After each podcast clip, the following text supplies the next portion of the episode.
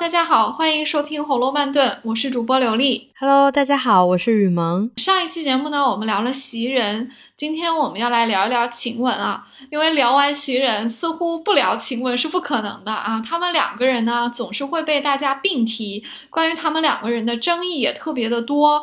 而且呢，这两个丫鬟也都暗含了另外一位主角啊，也就是我们说的。袭为钗妇，晴为代妇啊，所以聊完袭人，我们自然的就要聊一聊晴雯了。我在整理晴雯的资料的时候，其实还是有蛮多的意外的。首先，我发现晴雯的戏份比袭人少的不是一点半点，也只有那么几次比较重大的事件。但袭人的话就不一样了，她基本上每一回都有，也有大事，也有小事，有的时候可能就是一些很日常的对话。在这些日常对话里面，晴雯常常是不在场的，她就真的是像她在怡红院中的身份一样，是一个二号人物，袭人才是一号人物。晴雯看起来戏份确实是比袭人少很多很多啊，但是他的人物。还是非常的立体的，他就是有缺点有优点，有人喜欢他，有人不喜欢他。嗯，另外一方面呢，是我在整理晴雯资料的时候，心里面经历了非常大的一个情感波动啊，因为这给了我一个机会，以晴雯为主角，再把这本书再看一遍。啊，我非常明显的感觉到我被作者感染了，我能够感受到作者把晴雯当做一个悲剧来写，我为晴雯的命运感慨、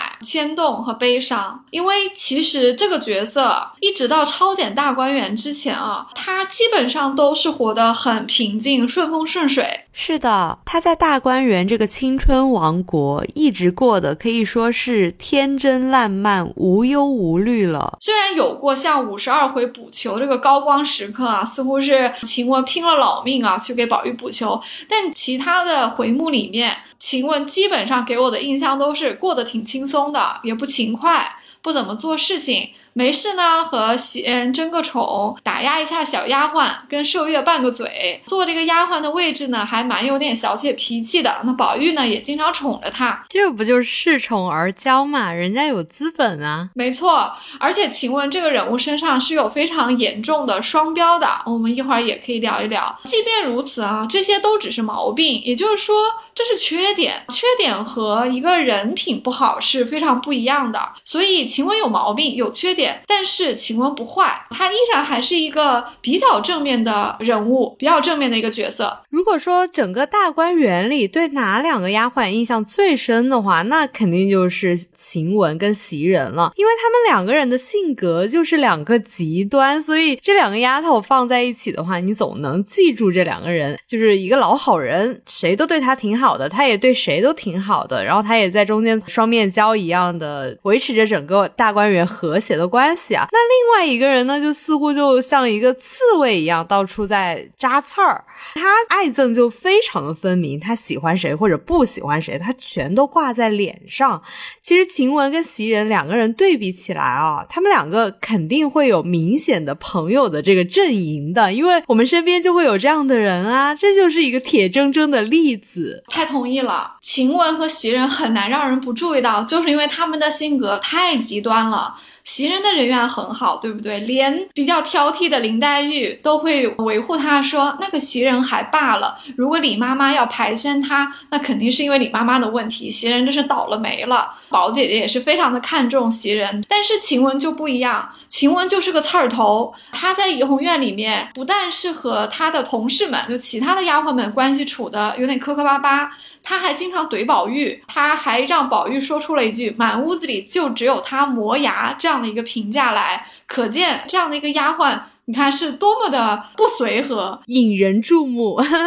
喜欢他的人就很喜欢他，不喜欢他的人可能就不怎么喜欢他了。对，晴雯而且还敢去啊说宝玉，他说宝玉的时候还说的特别不像一个仆人，以至于袭人和麝月都看不下去了，对着宝玉说：“你一天不挨他几句硬话村你，你再过不去。”意思就是宝玉啊，你这人也挺贱的，你就非得让晴雯每天横着个脸骂你两句，你才开心，不说你几句吧，你还不痛快。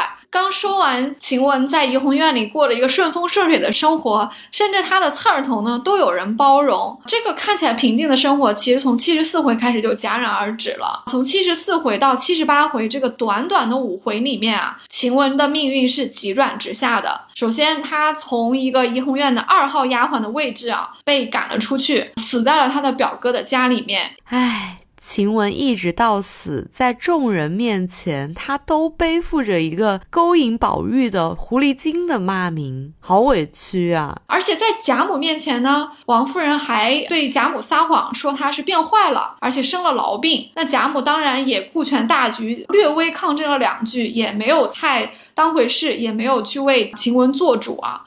晴雯本来想依靠的这个主人宝玉是完全没有能力救她的。贾母知道的时候，晴雯其实已经死了，所以其实也谈不上帮她。生命的最后一段时间呢，她的这个不成器的表哥和表嫂也没有很好的照顾她，还是着急着来王夫人处领丧葬银子和晴雯的遗物啊。可以说，晴雯从被赶出大观园这么一个巨大的转折点之后。他就一路都是悲惨的命运，而且他的生命结束的是如此的仓促啊！我最难过的一个地方就是读到晴雯当时生着重病，被从床上拖下来，披头散发的给赶出去，连他的所有物都不给带走！王夫人只让他穿着贴身的衣物，就把他赶出去了。当时我真的是非常非常的难过，不光是因为。晴雯这样的一个女孩子，她不应该得到这么一个惨痛的结局，也是因为这件事件本身。因为在大观园这么一个美好清静的一个青春王国，一个庇护女孩的地方，我们从来没有看到过这么不堪、这么赤裸裸、这么凶残的一个对于年轻生命的一个践踏。我感觉大观园就就此关闭了，青春王国就结束了，所以就一种悲剧的感情就油然而生吧。嗯，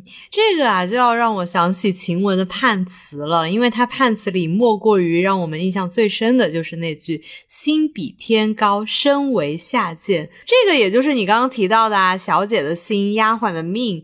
而且晴雯她确实是有这个资本，她一开始也受到贾母的喜欢，也宝玉也很喜欢她，就主子喜欢嘛。我这个性格次一点也没有什么关系。那你觉得晴雯这个悲剧的命运是她对自己？的认知错了吗？啊，这个判词不得不说是非常的犀利啊！心比天高，身为下降。晴雯的悲剧和她的自我认知是有直接的关系的。因为首先，晴雯她就是怡红院的第二号丫鬟，虽然是第二号，论地位是比其他丫鬟要高一点的，但她确实没有袭人高。从老太太房里被派过来的时候就是这样，老太太肯定是按业务能力排的。晴雯和袭人他们两个人作为丫鬟的起点，当然是不错的。他们模样也很好，而且他们被派到宝玉这样一位少爷的房里做贴身的丫鬟，第一号和第二号的人物，可以说前途是一片大好。但是再怎么样地位高的丫鬟，她也是个丫鬟，她是要伺候人的。可是晴雯就活得像一个小姐啊，这个其实就是一个错位了，因为丫鬟就该有丫鬟的样子啊。且不说像袭人就很懂事，袭人基本上是大事化小，小事化了。伺候宝玉很精心，对其他的小丫鬟啊、老婆子、老妈子、李嬷嬷啊，其实都是很周到的。其他主子房里的丫鬟们，鸳鸯啊、紫娟啊、莺儿、世叔，一个一个业务能力也都很强，都不比晴雯差。可是就没有人像晴雯对宝玉说话那样子的没有体统的啊！这里我要反驳你一下，因为你刚刚有提到说怡红院的丫鬟是有等级的嘛？那晴雯在死的时候，她不是剪下了她那个很长的留的那个指甲？她作为这种头号丫鬟，她也不需要剪指甲干粗活啊，她留着就好了。像袭人，她其实也是不怎么干活的，只是她语言上要温柔一点呐。所以晴雯活得像小姐，她可能是就大部分。丫鬟而言，她活得像小姐，她留个指甲，那袭人也留啊，只不过袭人没有那么锋芒毕露而已。这个我不同意，因为袭人事实上是没有留指甲的，或者说书里是没有写的。嗯，丫鬟里面明确写到那么长的指甲的，其实只有晴雯，以至于晴雯生病的时候，医生来看病都以为是个小姐。结果别人跟她说，要是个小姐房里，你那么轻易就过去吗？她倒是个大姐儿，是宝二爷房里的谁谁谁。所以晴雯确实拿出了一个小姐的派头在生活的。当然，作为一个比较受宠的、地位比较高的丫鬟，在大观园里面有一个称呼叫二层主子，也叫傅小姐。她们确实是比别人有体面的，她娇生惯养一点是可以的，确实没有那么多重活给她干，因为重活是小丫头和老婆子干的。但是我不太同意你前面的说法，就是说晴雯留这个指甲是因为她不需要做这个事情，恰恰相反，晴雯需要做，但是晴雯太懒了，她不做。嗯，上班摸鱼。鱼 为什么说他的认知有问题啊？我举几个例子啊。为什么说前面几十我在翻书的时候，真的没有找到多少晴雯在做事情啊？袭人做非常多的事情，不光是他自己做事情，他还会打发人，比如说打发个小丫鬟去黛玉那里取个洒水壶，打发个谁给史湘云送个东西，打发个谁去谁那取个东西，或者说，哎，趁没事儿的时候去王熙凤那儿看看他，因为王熙凤生病了，这些都是袭人在做的。你会感觉到袭人的的眼力价特别高。他时刻都会看着怡红院有什么事情，会给自己找事情做的。但晴雯不是，晴雯几乎没有干过任何的事情，除了补球之外啊，我就找到这么几件事情。首先，很早的时候，有一次，宝玉和黛玉一前一后的去梨香院，就是薛姨妈家做客。吃完了饭回来之后呢？晴雯说：“早先你写了字，我去帮你贴，我怕他们贴不好，我自己给你贴。现在手还冷着，所以你看，晴雯就做了这点事情。她为什么做这个贴字的事情？是因为这个事情可以在宝玉面前邀功，这个事情她不愿意放给别人做，所以她才做的。但是晴雯才不是一个没事去找事情做，或者是主动做事情的人的啊！我举几个例子，有一次在二十六回，黛玉晚上去看宝玉，晴雯在门外听到有人喊门啊，就说。”宝二爷说不许开门，谁都不进，明天再来吧。他就不给开门啊。但是其实在这之前呢，宝钗也来了，晴雯还跟别人抱怨，就说谁啊有有事没事这么晚来做了，他就很不开心。但是他还是把宝钗放进来了。但是因为林黛玉后面来，他不想再开门了。那林黛玉站在门外呢，就听到了宝钗在屋里面和宝玉在说笑，所以黛玉就产生一个非常大的误会，跟宝玉生了很长时间的气。宝玉一大通道歉，林黛玉才原谅他。哎呀，这个屁股擦的，宝玉又要哄半天林妹妹了，可冤枉死宝玉了。所以你看，这么一个小事情，就是因为晴雯懒啊，不肯去开门啊，她觉得再来客人又要耽误他们休息啊，所以她才让宝玉和黛玉产生这么大的误会。你看，这是一个尽心尽力的丫鬟能做的事儿吗？是的，而且黛玉当时还说，想必是丫头们犯懒，然后我自己想多了什么的，那就证明其实丫头们经常犯懒啊。别人犯懒我们就不知道了，但是这一回的确是因为晴雯犯懒哦，我们就很难想象这件事情会发生在紫娟身上。如果说黛玉的潇湘馆里有客人，紫娟肯定会等到客人走了，勤勤恳恳的把事情做完，也不会去催别人。嗯，这个叫啥？雷声大雨点小。晴雯确实是干了点事情，就要让全世界知道，还爱抱怨几句。不过她也不是真的抱怨啊，她就是孔雀开屏一下，说一下自己干了这些事情。晴雯是个丫鬟，她竟然敢嫌主人的客人来的晚，还有这么大的脾气，很不符合她的身份的啊！还有一个很小的细节，我想把晴雯和袭人对比一下，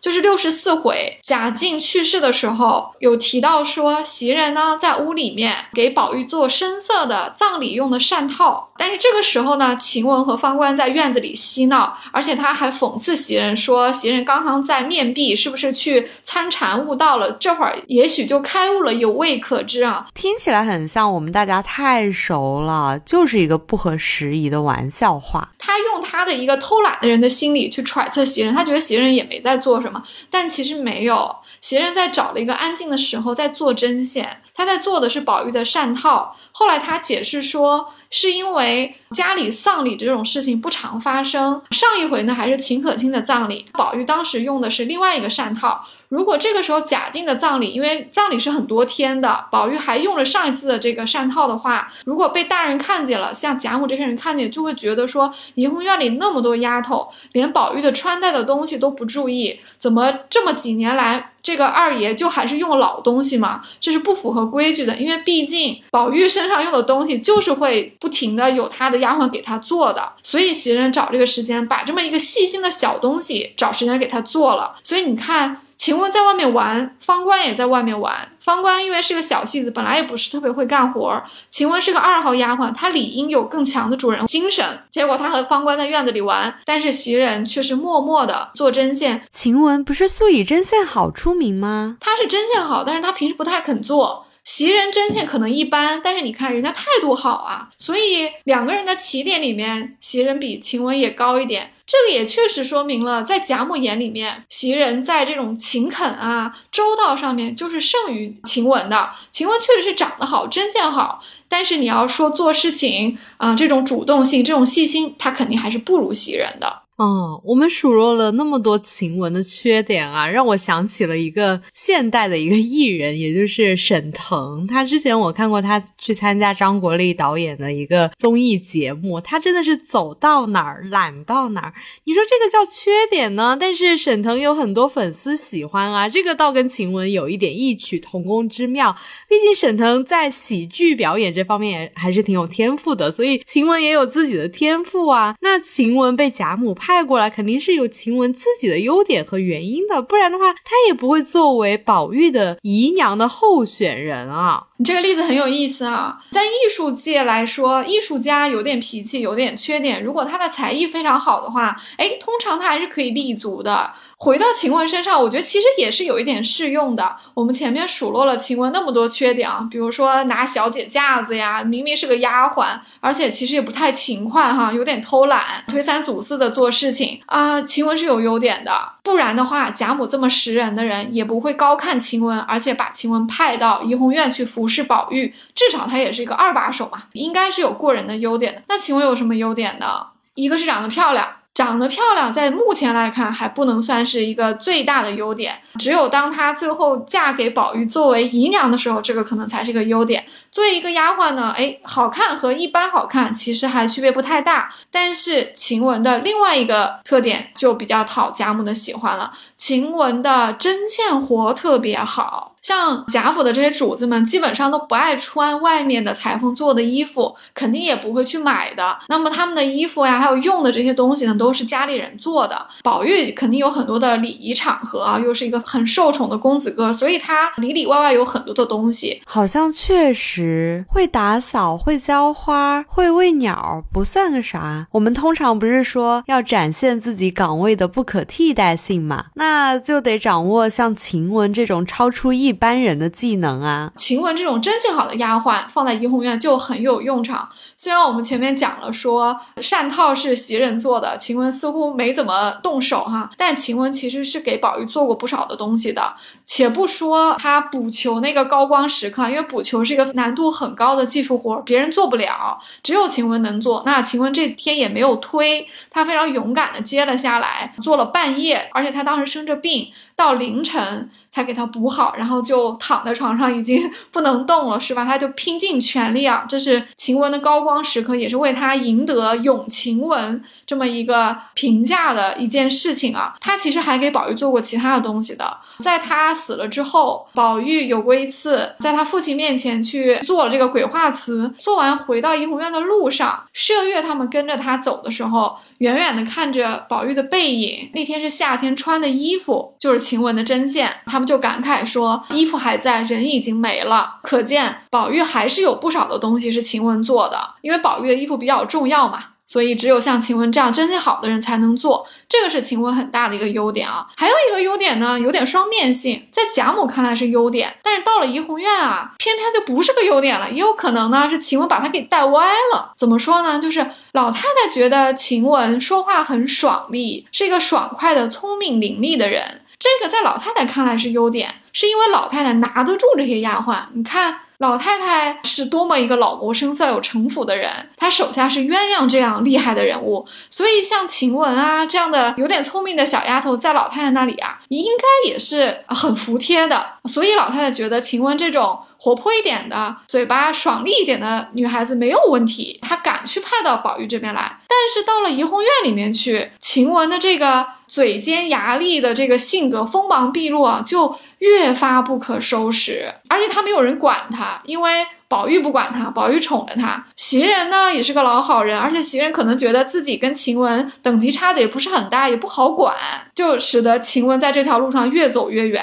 最后，他其实就是吃了这个亏的。这个也就是我们一开始说，喜欢晴雯的人就很喜欢呀，不喜欢他的人就不喜欢。老太太喜欢凤姐这样的人，她自然就会喜欢晴雯这样的人啊。宝玉喜欢黛玉这样的人，他自然也会喜欢晴雯这样的人喽。那王夫人喜欢袭人这样的人，自然就不喜欢晴雯这样的人了。这个我同意。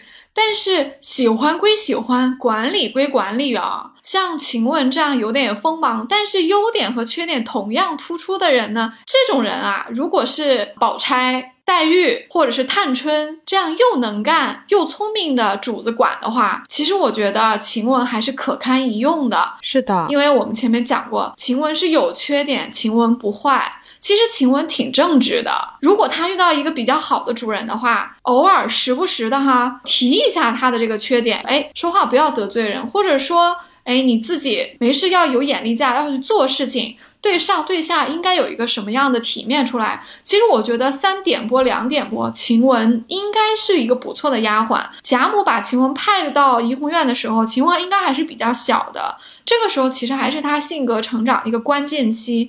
我们讲过，黛玉其实也是有过很多缺点的，但是因为黛玉遇到了宝钗这样一个知心姐姐，跟她讲了很多的大道理。那我们黛玉非常聪明，她一听就懂，所以从四十五回钗黛和解之后，黛玉为人就随和了很多，她就不怎么得罪人了。用同样的道理，如果晴雯遇到这样的一个主子，不管是探春、宝钗还是黛玉，我觉得晴雯应该都是可以交好的。嗯，我们为什么说晴雯其实是可造的呢？是因为。因为就像前面说了，她那些都是毛病，她不坏。晴雯其实她性格里面的底色真的还是可以的。为什么呢？我们就讲一点，晴雯是不是？怡红院里面基本上是最漂亮的女孩了吧？嗯，晴雯的长相既然像林黛玉，那她是非常出色的。但是晴雯真的没有在宝玉身上动过歪心思的。晴雯知道宝玉和袭人有一腿，所以她当然知道说这个少爷已经懂男女之事了。袭人可以有这个先机，我为什么不可以有？但是你看晴雯动过这个心思吗？完全没有哦。嗯，他甚至在死的时候，他还耿耿于怀这件事情，他就觉得我自己从来都没有做过，为什么会被大家冤枉？就是一方面来说，我觉得他真的是非常的相信贾母将来会把他给宝玉的，因为他说早知道如此，那当初我早就。这个时候，其实在我看来，他就有点像临终的一个气话，他并不是想要真正的去实施，只是他为自己的受冤枉而非常的生气。对，晴雯确实是一门心思。啊，相信贾母将来是会把她给宝玉的。他还说了那句话，他说横竖大家将来是在一处嘛。这话就说的比较深情了，因为他肯定是觉得说自己是有机缘跟宝玉长长久久的相处的。晴雯应该并不介意袭人也作为宝玉的妾，他觉得只要我也是就行了，所以他觉得他们一定都会在怡红院里面陪着宝玉到永远的。所以他有这样的一个想法之后，其实晴雯啊在行为上，我觉得他还是挺自重的。他没有没有使过任何勾引宝玉的手段，他也没有跟他调过情，因为他觉得他自己不需要嘛。他不光是没有去动过宝玉的心思啊，他也没有在别的主子身上去动过心思。我为什么这么讲啊？你看王夫人房里的彩云，他就把心思放到了贾环身上，因为贾环好歹是个爷。如果晴雯一心就觉得自己好看。死活也要在自己年轻的时候傍上一个少主子的话，他不光可以在宝玉身上动心思，他也可以动贾环的心思啊，再不济动一个贾云的心思啊。其实晴雯都没有啊，他还是挺自重、挺坦荡的。另外再说一点他的优点啊，袭人在这方面做的也不错啦。但是我们还是要讲一下晴雯，因为其实像他们两个作为一个主人房间里的比较重要的贴身的丫鬟，其实他们有非常多的机会以权谋私。或者是贪小便宜，或者说一点别人的坏话，但是其实你看晴雯都没有的，有的人是做不到这一点的。晴雯其实大体上在这些大的原则问题上。她其实还是挺坦荡、挺正直的。对她就是喜怒很形于色啊，一个是喜怒形于色，另外一个呢就是脾气比较暴，把她自己的好恶呢太过冲动的会讲出来，或者说呢有的时候她也会用一点点她自己作为二号丫鬟的一个特权啊，教训教训小丫鬟啊，然后这这些都会被人看在眼里面啊，被成为晴雯的一个罪状。这个呢，我们可能要归结为晴雯其实在处事上是有些缺乏经验的，她有些不智慧。为什么这么说？你看，我们这时候又要再把其他几个姑娘的大丫鬟讲出来说，像莺儿也好啊，紫娟也好啊，世淑也好啊，啊这些丫鬟其实她们在人前都是很稳重的，她们从来不会去训斥小丫鬟，或者说是得罪家里的老婆子、老嬷嬷们。但是晴雯就在这里给自己树了很多的底。嗯，我们在袭人的那期提到说，袭人其实并没有告密晴雯嘛，而且袭人对晴雯之死是没有责任的。那晴雯的悲剧是怎么发生的呢？晴雯的悲剧有她的时代和制度的原因，当然也有她本人的原因。当然，因为时代和制度对所有人都是公平的，确实整个大观园有非常多的丫头。为什么这个悲剧如此惨烈的发生在晴雯身上？那我们也只能去从她个人身上找原因了。简单来说，我觉得晴雯啊，哎，就是得罪小人了，就是处事没有经验，让小人给坑了。为什么这么说呢？因为直接诋毁晴雯的是王善保家的这个因果的链条还有待挖掘啊。但是我们要知道的是，大观园里面的小丫鬟、老婆子，包括这些小戏子和他们的干妈们，很多啊都是亲戚关系。晴雯当时骂过一个小丫头，她还赶走过坠儿，所以她有可能结怨了很多人。这些人里面呢，很可能就有王善保家的亲戚。当然了。王夫人呢，本来就非常的讨厌妖艳的女子，她总觉得这些女人长得好看，都是要勾引自己的儿子，把儿子勾引坏了的。毕竟她自己有赵姨娘的这个亏在前嘛，所以她对于任何一个妖艳的狐狸精一样的女人，都是有防范心理的。她不能拿她自己唯一的一个儿子去冒险，所以她一听说王善保家的跟她告状说那个晴雯怎么怎么样，仗着自己比别人好就怎么怎么样。这个王夫人当场听信了啊，她根本都没有去调查，只想把晴雯这样的人赶走，以绝后患。这里有一点啊，这就是晴雯的命运的微妙的地方了。王善保家的不过就是邢夫人的陪房，也是一个仆人。他竟然就能把晴雯给告倒啊！但这个时候，王夫人其实完全是可以去取证了，她没有，甚至是她自己的侄女，当时家里的管家王熙凤在边上啊。王夫人问了王熙凤几句话，王熙凤都是非常正直的，她都没有对晴雯落井下石，她就说她不知道。但是呢，她也毕竟不太合适去给晴雯求情啊，所以可以说。晴雯的命运就在那么几句谗言之间就决定了，非常简单，就是王善保家的说了晴雯几句坏话，而且他点出来晴雯仗着自己好看，哎，这就戳中王夫人的软肋了。王夫人最讨厌这种人，正中她下怀，所以她当下就要拿晴雯开刀。因为本来抄检大观园就是以绣春囊为导火索的，绣春囊还没有找到。但是你整风运动不能这么不整下去了呀！而且绣春囊没有找到，正是说明坏人还没有抓到嘛。所以王夫人就要挑一个人做法子，晴雯就不幸的被选中了。王夫人就把晴雯给赶出了大观园。其实啊，当时被一起赶出大观园的不只有晴雯。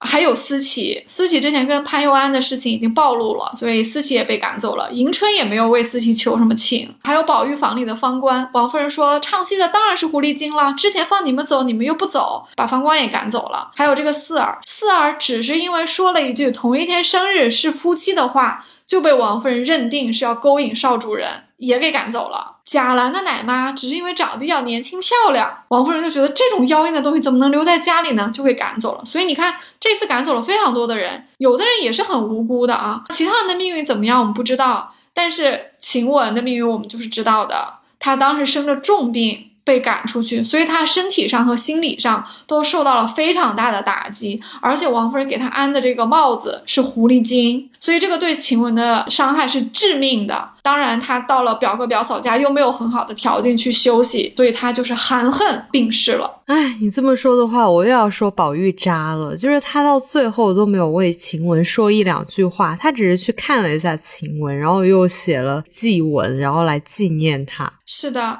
我们这里可以开一个脑洞啊，我们可以来讨论一下，有什么样的办法可以拯救晴雯。其实我自己开了一段脑洞之后，我得出的结论是没有任何办法，因为晴雯从头到尾一直事已至此，作者就是要把它当做一个悲剧来写的。悲剧是美好的东西砸碎了嘛，给你看，你才觉得是悲剧，对不对？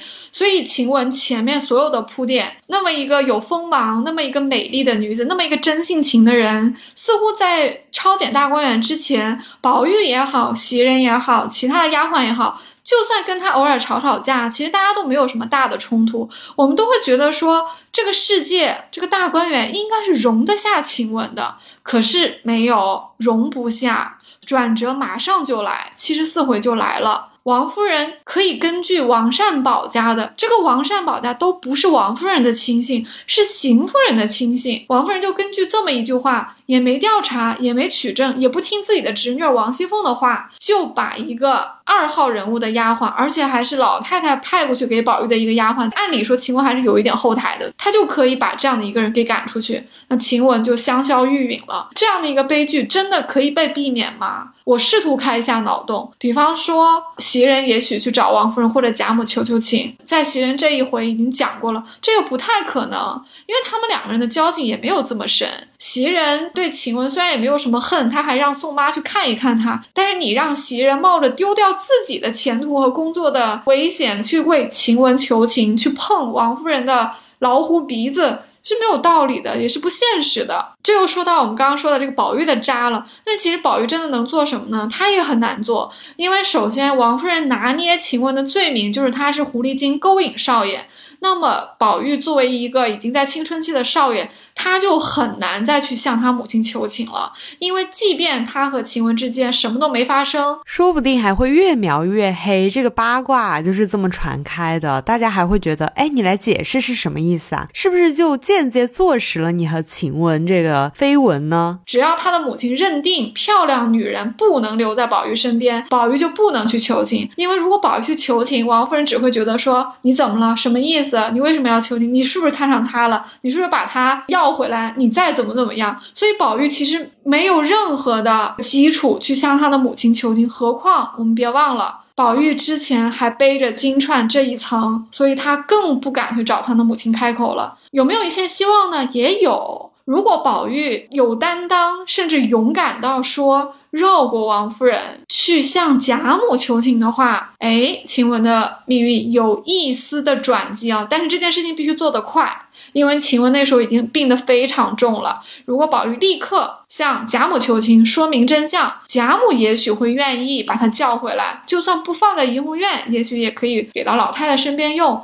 但是这个可能性真的很大吗？也不一定，因为在贾母的那个年纪，他已经看到了家里很多的矛盾，他未必会为一个丫鬟和自己的儿媳妇起冲突。他很可能会权衡一番之后放弃掉晴雯的。这么一看的话，在宝玉眼里也好，在贾母眼里也好，晴雯似乎没有那么重要。对于主子来说，喜欢归喜欢，但是这个仆人可有可无啊。有的话就摆在那儿兜个圈儿，没有的话也就无足轻重，算了。我们再看王夫人向贾母汇报如何把晴雯撵出去，如何把袭人提拔成姨娘，晴雯又。如何死了？自己如何给晴雯的家里人赏钱，让他去发葬这件事情的时候，我们就能看出来，贾母只是略微的抗争了一下。略微的跟王夫人稍微的 battle 了一下，就接受了这个结果。而且贾母的 battle 并不是为了维护晴雯，贾母只是为了维护自己的眼光。因为贾母觉得说，我当年看上的晴雯是觉得她将来可以给宝玉用，袭人呢，我觉得她是个没嘴的葫芦，怎么现在变了呢？所以贾母其实是不满于自己的眼光和王夫人的起了冲突，好像是她的眼光被辩驳了。并不是说他有多大的决心要给晴雯去撑腰。综上所述，其实晴雯被赶出去之后，几乎没有可能再回到大观园，再回到贾府了。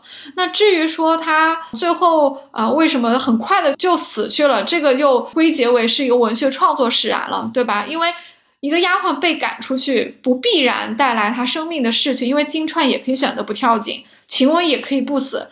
但是作者一定要把金钏写死，也要把晴雯写死，就是要完成这样的一个悲剧的创作来给我们看，否则的话，这些文学就没有任何的意义了啊！何况晴雯确实无依无靠，她只有一个不管她的一个表哥和表嫂。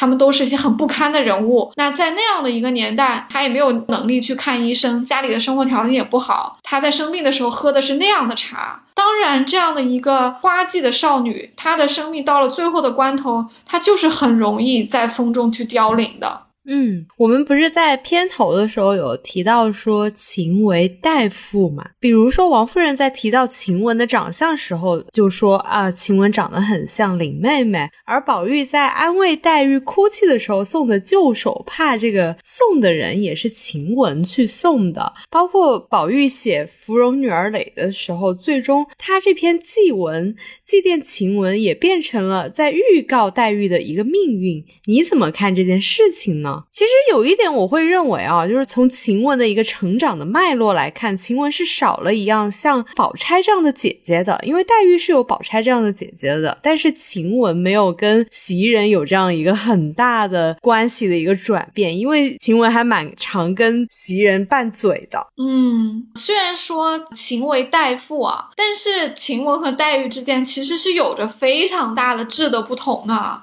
我会把这个质的不同归结为是教育。养，或者说是一种见识，那教养和见识加在一起，可能就是智慧啊。也就是说，晴雯比黛玉在为人处事的智慧上是差了很多的。他们两个确实有很多的相似之处啊。首先，他们都非常美丽，不光美丽，他们俩长得还像，对吧？这个王夫人都说啊，晴雯那个眉眼长得有点像你林妹妹。我们之前在王夫人是不是讨厌林黛玉这一期里面还讲过，王夫人说这句话是什么意思？我是觉得王夫人在说这句话的时候，不是在说林黛玉长得像狐狸精，而是在说晴雯。因为王夫人觉得小姐该有小姐的样子，丫鬟该有丫鬟的样子。请问你既然是一个丫鬟，你那样的一副姿态做给谁看呢？你又不是个小姐。那像林黛玉这样的小姐，人家风流袅娜也就罢了。我是秉承这个看法的，我不是特别认同坊间认为说王夫人是一竿子把黛玉也打死了啊。晴雯和黛玉确实都很美丽，而且他们俩都很真性情。按照判词来说呢，这两个人也都是早逝的，所以情为代父是有很多的基础的。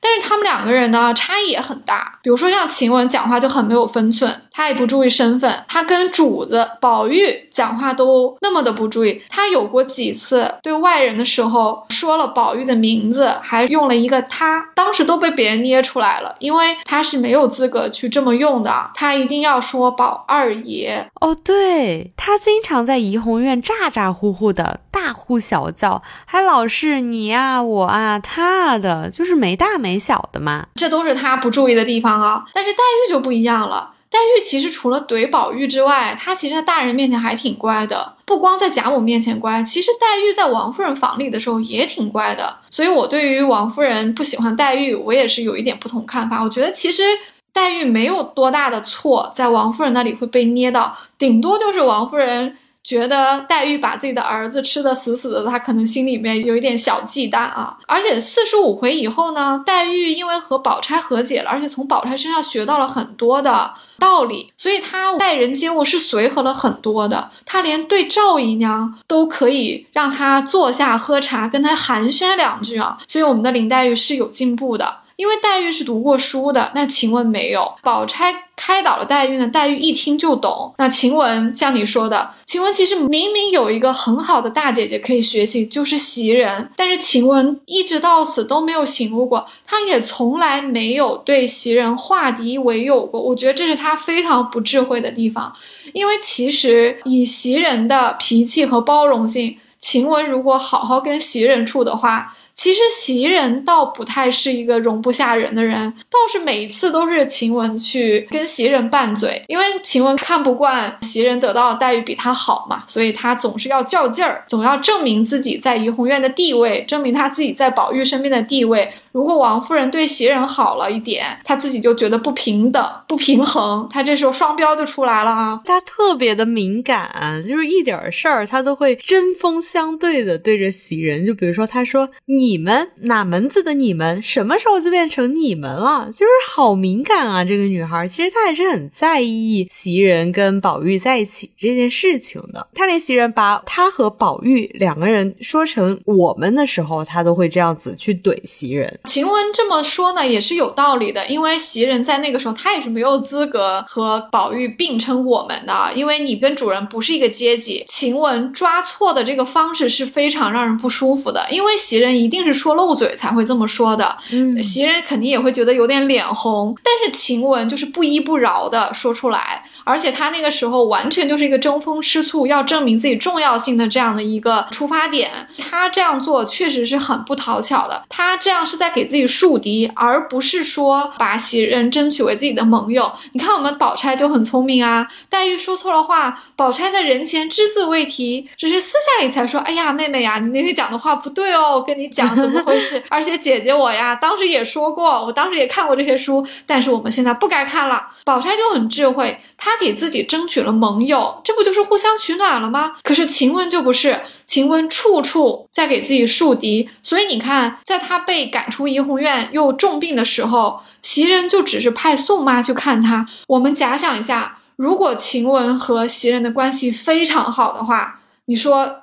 袭人会不会自己去看他？我觉得有可能啊，因为你跟别人的友情是处出来的，别人有多么为你敢担当，也是人家的心意，这个也是要你平时去积累的。你看晴雯这样子去怼袭人，当时宝玉还在场，他有些话说的时候是很不符合他的身份的。是啊。长此以往，脾气再好的宝玉也终归爆发了一次。宝玉那次就直接说受不了，对晴雯说：“我回老太太去，你也大了，打发你出去好不好？”不过这里啊，并不是因为宝玉生气在先，而是晴雯生气在先。在我个人看来啊，他们就很像男女朋友吵架。毕竟宝玉当时被怒气冲昏了头脑，他应该也不是真的想赶晴雯走吧，就说一下气话而已。宝玉在和晴雯吵架，说要打发她出去的时候，袭人呐、碧痕呐、秋纹呐、麝月，所有的丫鬟都跪下来帮晴雯求情，宝玉就顺着这个台阶下。来了，说罢了罢了，这个事情就这样作罢了。其实宝玉完全是可以把晴雯退回去的，但是他没有，而且袭人完全也可以在这个时候不帮晴雯的。可是袭人还是觉得说，啊，我们都是怡红院的，大事化小，小事化了，也不要闹出去不好看。所以根本就不是袭人的错，袭人也要跪下给宝玉求情，让他把晴雯留下来。那晴雯当时也没有像一个丫鬟一样求饶，或者说逆来顺受，你打发我出去我就出去了。她当时就哭着闹着说：“我什么时候说我要家去了？我死也不出这个门啊！”她真的是把怡红院的大家当成家人了，她也真的是很看重宝玉，而且啊，她一个孤儿，离了贾府，离了宝玉。也无处可去啊，所以大观园应该是他真正意义上的一个家了。能让宝玉生气，而且在事后宝玉又叹气又是哭的，晴雯还是在宝玉心目中有一点分量的。毕竟宝玉平时一贯的作风都是很宠溺晴雯的呀，还经常留好吃的给她。所以其实我觉得晴雯确实就不太有智慧啊。晴雯跟宝玉的感情还是蛮深的，而且啊，还不是主仆的那种深，是超越了这层关系的。两个人吵架，经常都是那种伤敌一百，自损八千的模式啊。他们更像是朋友或者是冤家的那种感觉。宝玉不是经常会去哄晴雯吗？尤其是晴雯思善这件事情，就看得出来说，哎，这个小少爷还蛮疼这个丫鬟的。嗯。我们可以在这里稍微分析一下宝玉和晴雯的这个感情啊。我想先分析晴雯对宝玉的感情啊，应该是有一点感情的，而且他们两个人之间呢还有一点纯粹，因为以晴雯的不把自己的阶级看得很重的这样的一个出发点，他跟宝玉之间的争风吃醋，其实还是挺像两个平等的人在谈恋爱的。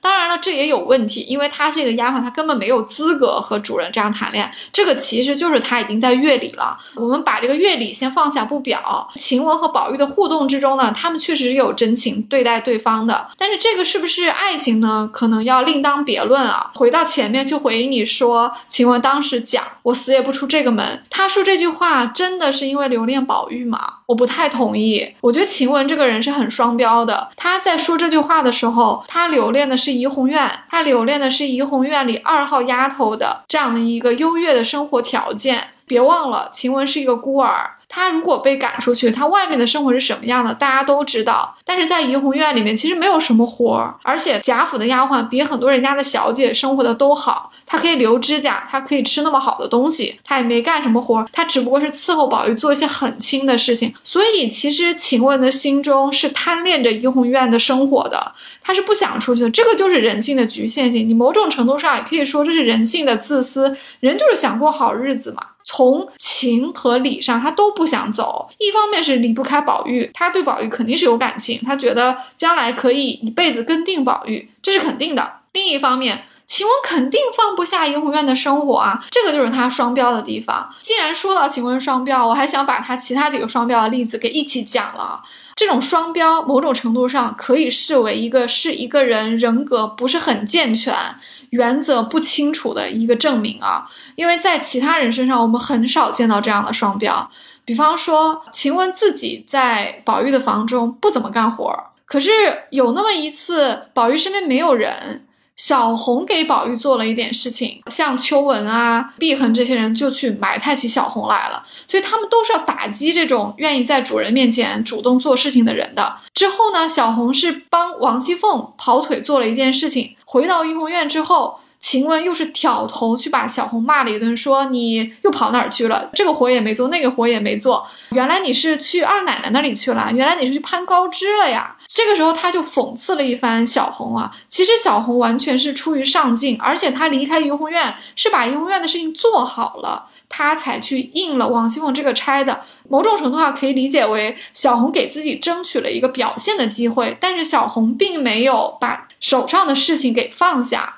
所以这个时候，晴雯对小红的打压就是一个双标，她自己不肯做事情，但是她又要霸占着在宝玉身边的这个角色，不让任何的小丫鬟去接近这个核心层，不让任何的小丫鬟有去在主人面前表现而得到提拔的机会，这个就是一个双标。还有一次，秋纹从王夫人那里得到了王夫人赏的衣服。回来就很高兴的显摆了一下，晴雯当时就挑头说：“都是这个屋子里的人，谁又比谁高贵些？”要是我，我就不要他。其实怎么会不要呢？他因为没有得到，他才说的，他是不甘心啊。因为在这个时候，袭人已经被王夫人默默的提拔到了一个姨娘的待遇，虽然没有公开讲，但是从很多事情上，包括王夫人给袭人的赏钱啊，赏她吃的东西啊，这些事情肯定慢慢的大家就都知道了。因为当时黛玉和湘云是有过来给袭人道喜的，说明大家都是知道的。那晴雯当然也不可能不知道，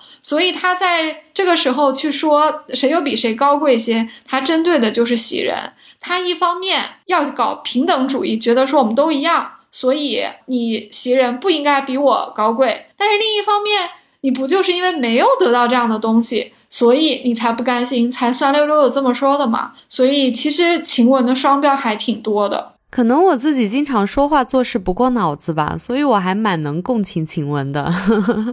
我就是那种对自己想要好的人就很好啊，就像晴雯补球一样，好兵要用在刀刃上，真的要他出马了，非他不可了。他即使是生病，也一定会咬牙硬上的呀。这个姑娘还是很能扛的。补球可以算是晴雯的一个高光时刻，这也确实是养兵千日，用兵一时啊。晴雯确实在这一天晚上啊，是不辱使命的。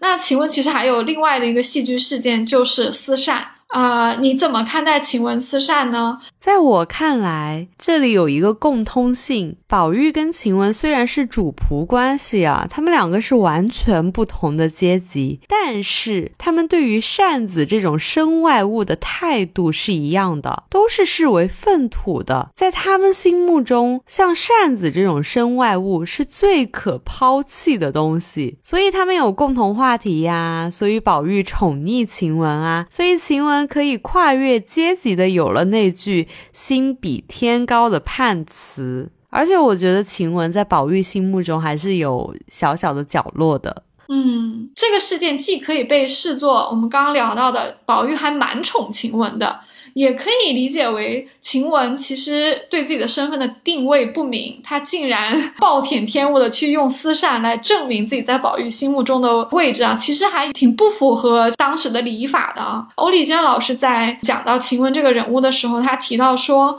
宝玉纵容晴雯丝扇，看着晴雯这样的一个美丽的女子去丝扇，这个声音还很好听，就跟当年的这个周幽王为了褒姒一笑去点这个烽火一样啊。宝玉对待晴雯，其实也就是像一个当权者对待一个美丽的玩物而已。在宝玉眼中呢，晴雯的地位是比扇子要高的，但也仅此而已了，依旧还是一个美丽的玩物。你怎么看？我觉得宝玉对于晴雯撕扇这件事情还是一个宠溺的心态，因为宝玉就喜欢美女做一些他能容忍的范围之内的事情嘛，而且宝玉的容忍度还蛮高的，他就欣赏这样美的东西呀，所以其实晴雯对于他来说就是一个很特别的存在，就是晴雯做什么好像他都不会生气。晴雯呢，他就是在证明宝玉喜欢他，这个很像我们高中生谈恋爱，也就是我们刚刚有说晴雯好像是真的对宝玉付出了。真心的，他就是一个很纯粹的人。他觉得，哎，我用私善这件事情来证明我在宝玉心目中的地位，然后我也快乐了。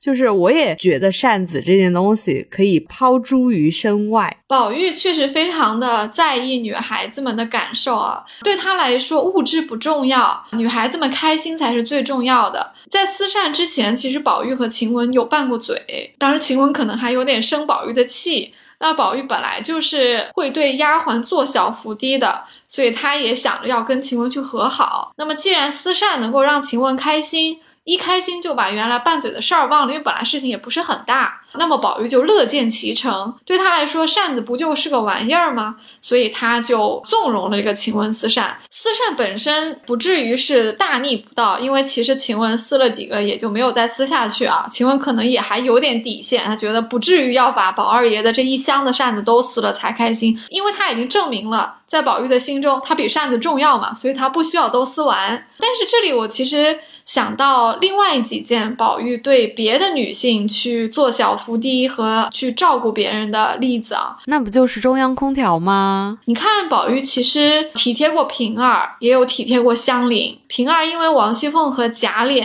的缘故挨了打，当时还是王熙凤的生日，平儿非常的委屈，宝玉就把她叫到怡红院里面去，给她烫衣服，还让她用自己的化妆品去擦脸，然后还给她剪了兰花戴在头上。香菱也是斗草的时候把裙子给弄脏了，宝玉觉得这个又是让他在香菱面前去尽心尽意的这个服侍的一个机会到了。所以他给香菱换了裙子，因为他觉得像薛蟠和贾琏这两个男人都不怎么样，不是很会体贴女孩子。当他得到一个在女孩子面前献殷勤的机会的时候，宝玉是很愿意去这么做的。对比这两件事情啊，再比上晴雯的话，这么一看的话，晴雯又没有那么特别了，好像她只是宝玉万千花丛中的一枝。哎哎，多少性质就有点不一样了哈。你看。平儿和香菱是很招人疼爱的，而且这两个女孩子很有分寸。何况平儿还是受了委屈，所以宝玉对平儿和香菱这两个人的这种关怀呢，有一种英雄救美的气质，让我们读者呢也觉得很贴心，为这两个姑娘感到开心，因为她们自己的丈夫都不曾给过的温柔，哎，宝玉竟然给他们了。可是到了晴雯身上，你就会觉得说。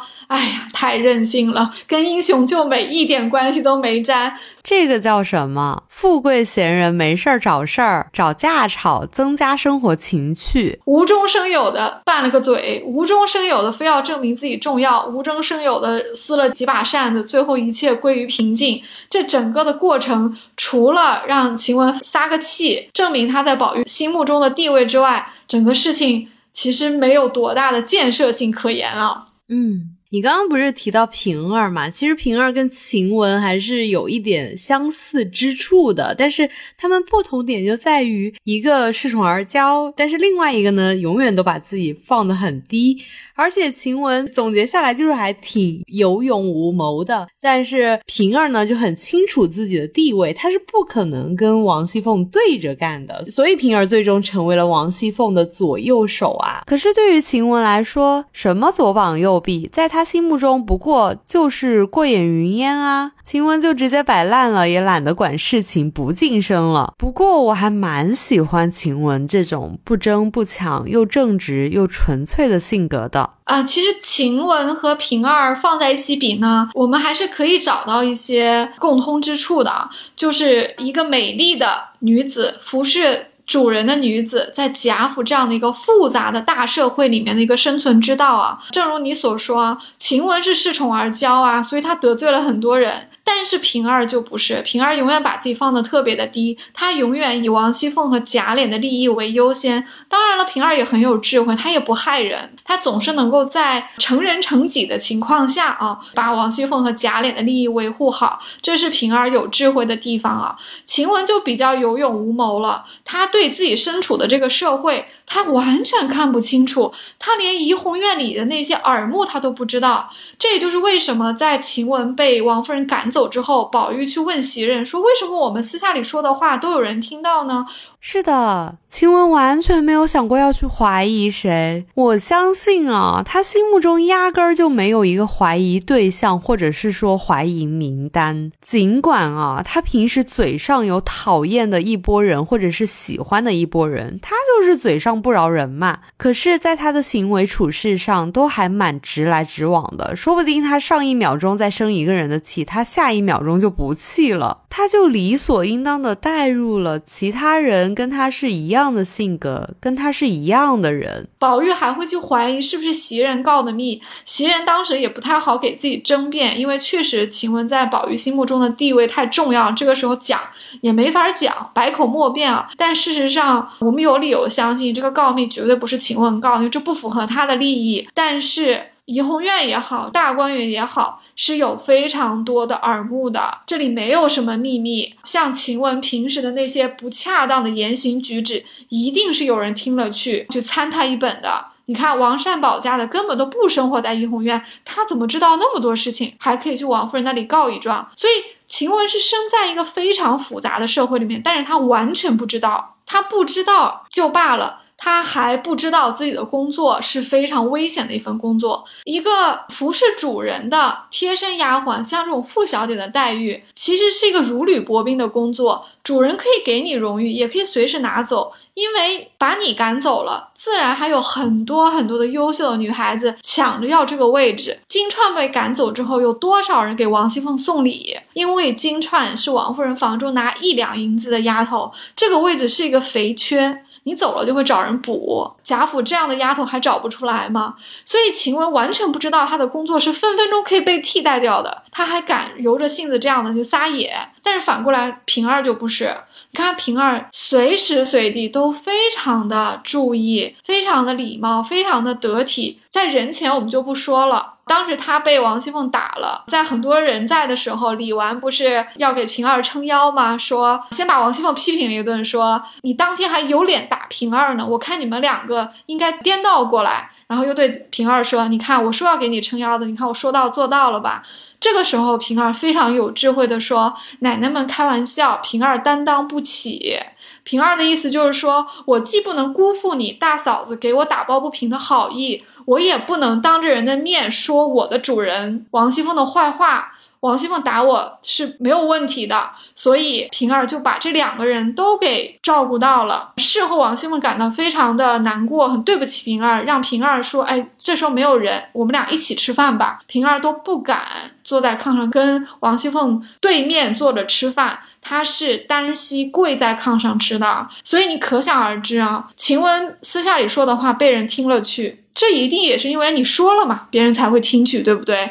但是平儿就不是啊，平儿有人没人的时候做的都是非常的滴水不漏的。这个时候，假如有个老妈子推门进来，他会觉得平儿做事情不合礼法吗？不会啊，平儿非常的周到。王熙凤再次的让她坐下来吃饭，她都不肯坐的。按照晴雯的性格，肯定不会想那么多的，她一定会大咧咧的直接就坐了下来，还会和宝玉笑作一团啊，甚至他们还会打闹一番。这个就是两个人非常大的区别。他们待人接物上的这种智慧和眼力价，其实就是决定了他们的命运以及在贾府的生存能力的最关键的因素。我想到一个非常好的比喻啊，晴雯有一点像一只关在笼子里面的金丝雀，被贾母和宝玉这样的主子喜欢着、赏识着、宠爱着，她自然就会愈发展现自己的美貌和歌喉啊。于是这只金丝雀就不知天高地厚、不分场合的在笼子里肆意欢叫，有时候甚至会忘了自己身处在这个金丝雀的牢笼之中了，然后还以为。自己叫的特别好听，当然它也特别好听，它也特别漂亮，这个是没有问题的。只是说他会以为外面没有别的鸟儿了，因为他也没有见过别的金丝雀啊，说不定他会以为自己是世界上唯一一只金丝雀。这只金丝雀甚至会误以为这个笼子是属于自己的，它会忘记别人才有提溜这个笼子的权利，遛鸟的权利都是在它的主人身上的，而不是在于它自己。当宝玉把这个笼子打开，或者是像王夫人这样的人专门捕杀金丝雀的猎人出现的时候，他就命运就非常的悲剧了，因为他得自己去森林里面觅食，就会有他表哥表嫂这样的人，就不会给他任何的亲情，而且他在这个金贵的笼子里面住久了，早就忘记了如何在外面飞翔，如何扑腾自己的翅膀。毕竟鸟儿生下来也不是都会飞的，这也是它的一个结局嘛。它出了笼子，它就必须死。那我们读者呢，也会非常的心碎。我非常喜欢你这段对晴雯的描述啊，笼子里的金丝雀，美丽的金丝雀，离了笼子一定会死。这样的定论听上去非常的残酷啊，因为我们也都很喜爱晴雯这个角色，我们觉得这样的去说晴雯，有的时候会觉得有点不忍啊。但这确实就是事实，真的。就像你说的，晴雯美丽，所以她是美丽的金丝雀。但是她生活在笼子里啊，怡红院就是个笼子。但别人是可以通过笼子的间隙看到外面的世界是什么样的，多少可以规范一下她在笼子里的生活的一个认知。所以有一些丫鬟其实会适应的比较好一点，但是晴雯就没有。像你说的，她不知道外面是什么样的。一旦这个笼子打开，她完全没有觅食能力，她完全没有生存的能力。他在怡红院里面穿漂亮衣服，吃好吃的，也不用干什么重活，还可以和小主人嬉笑玩闹。这样的一个生活其实是瞬间就可以被拿走的。作为一个丫鬟的晴雯，她其实是一个穷苦人家的出身，她没有什么亲友，她只有一个不管她的一个姑舅表哥。在她生病的时候，晴雯这样的一个金丝雀能有什么生存能力呢？所以她必然是一个悲剧。当然，我们说它是一个悲剧，这里面暗含了我们对晴雯的一个评价，因为晴雯大体上不失为一个正派人物。我们前面也说过，请问这个孩子是不坏的，他有缺点有毛病，但他真的不坏，她真的还算是一个正派人物。如果说她是经过宝钗啊、黛玉啊、探春这样的小姐的调教，或者说她如果能够听进去像袭人这样的一个大姐姐的一些教导的话，晴雯其实命运是可以扭转的。晴雯虽然是一个金丝雀，但是金丝雀不必然需要死。在正常情况下的大观园里面，是容得下晴雯。就像我们前面讲的，晴雯其实和宝玉也好，袭人也好，虽然经常拌嘴，但是都没有根本的矛盾。有的时候拌过嘴几句，大家哄一哄也就好了。晴雯也就是一个小孩子，她偶尔闹一下，也就是觉得自己没有被重视。晴雯其实是一个没什么城府的人，所以要哄晴雯又不难。所以在歌舞升平里的大观园呢，是容得下晴雯。不光怡红院容得下她，其他的丫鬟小姐们对晴雯这样的一些脾气，似乎也不是很计较。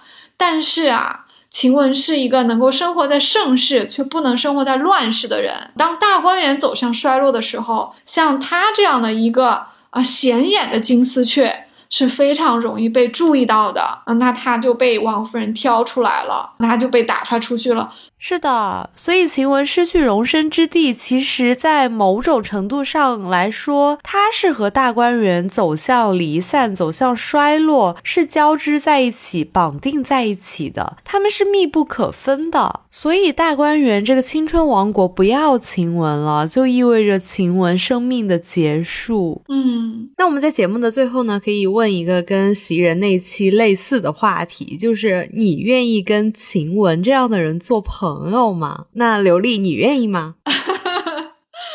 呃，我觉得我还是愿意的。可能因为我们已经把晴雯掰扯过了啊。就像我自己交朋友的一个原则也是，我觉得人有毛病没有问题。但是这个人的心地大体要正派，要比较好，要比较善良，没有那些恶的那个种子。我觉得这个人呢，都是可以教的。那些瑕疵的部分，那些不成熟的部分，都是可以改的。如果他但凡还有一点慧根的话。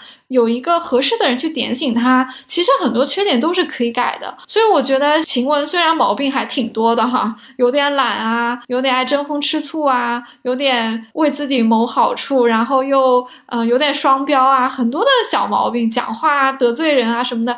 但是其实动之以情，晓之以理的去跟他说的话，我觉得晴雯是有希望变好的。当然，这个要很有艺术。你要让晴雯觉得你和他是一起的，就像晴雯会觉得她和宝玉是一起的一样。晴雯是可以为了朋友两肋插刀的，所以。最重要的一点就是，你一定要让他觉得你是他的朋友，你们是一起的，这样他就比较容易听进去你的话。所以我觉得晴雯这样的朋友呢，还是可以交。这里我想到一点啊，你像黛玉，其实，在呃书里的前几十回，其实也挺经常得罪人的。比如说，他当着周瑞家的面说啊，别人不挑剩下的也不给我。周瑞家的是王夫人的陪房，所以林黛玉这句话当着这么多人说，是不得体的，肯定也会得罪周瑞家的。那我就在想了，像紫娟这样聪明的人，可能就会在事后会去说林黛玉，会说她周瑞家的。到底是太太的陪房，薛姨妈给小姐花也是她一番好意，管她先送后送的，小姐应了就是。哎，你看，可能紫娟就会去点醒一下林黛玉，让她知道说，哎呀，当时草率了，说话没有注意。那我们黛玉这样聪明的人，在有紫娟这样哎善解人意的人一提点的话，像这样的错误，她可能就不会一直犯了。同此理啊，晴雯真的就是没有这样的人。没有宝钗，没有紫娟，去站在他的角度上去怎么说呢？去 跟他推心置腹吧。啊，我觉得他在怡红院其实是没有朋友的，但晴雯这个人本身真的还是正派人的，所以我愿意和他交朋友。当然，我会先保持一个距离，然后一点一点走进他的内心吧。你呢？这个问题我上一期也回答过了，我非常愿意跟晴雯这样的人做朋友。我一开始会先保持一下距离，再慢慢靠近他吧，因为我好怕他生气。他的机关枪扫射的时候可是不分人的，万一我无辜躺枪怎么办？而且按照晴雯的性格，他生完气之后可能不出几个小时就翻篇儿了，结果就剩我一个人在那儿气鼓鼓的。到头来我还不知道他上一秒为什么生气，下一秒为什么又好了。但是慢慢的熟悉起来之后，我相信我是能跟晴雯这样爱憎分明的人做朋友的，因为我也是这样的人，我需要社会的锤炼以及像刘丽 来指导我。嗯，你又提到晴雯的一个优点了。我们今天其实很大的篇幅在讲晴雯的毛病啊，我们把她的悲剧算到了她自己头上。但晴雯真的是是有优点的，晴雯的悲剧是不排除当时的社会和制度，呃，施加在她身上的这个大石头的。晴雯还有一个优点啊，你刚刚提醒我了，晴雯是很表里如一的，晴雯绝对不会在人背后使坏。他这个人爱憎分明，写在脸上。他对人其实还是比较真诚的，所以跟晴雯这样的人交朋友呢，其实心理压力会比较小。他就算有毛病，那那个毛病都是表面上的啊，就是说话冲了点，做事情的时候呢糙了一点，鲁莽一点。那不就是我吗？没 有没有，雨萌还是挺好的，雨萌比晴雯细多了。但是像晴雯这样的人，真的不会背后使坏哦，对不对？你看，你是愿意跟晴雯交朋友呢，还是去跟那些像王善保家的这样的，在背后说人家坏话、捅人一刀的人交朋友呢？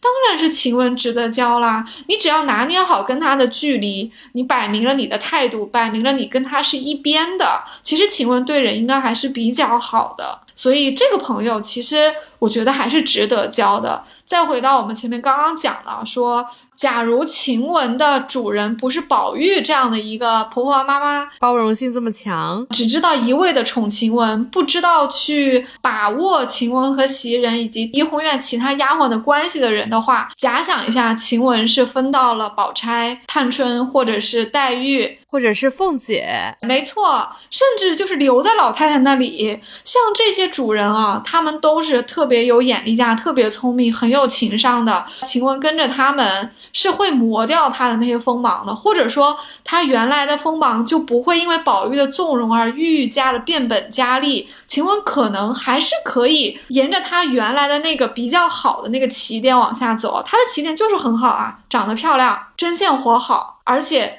非常的聪明、应答、爽利，这些其实都是优点来的。如果遇到一个比较好的、能够调教的主人的话，让他的优点发扬光大，诶，让他那些毛病、这些锋芒的那些毛病没有机会去长大的话，其实晴雯本身就应该也是一个不错的丫鬟来的呀。千错万错都是宝玉不会用人的错啊。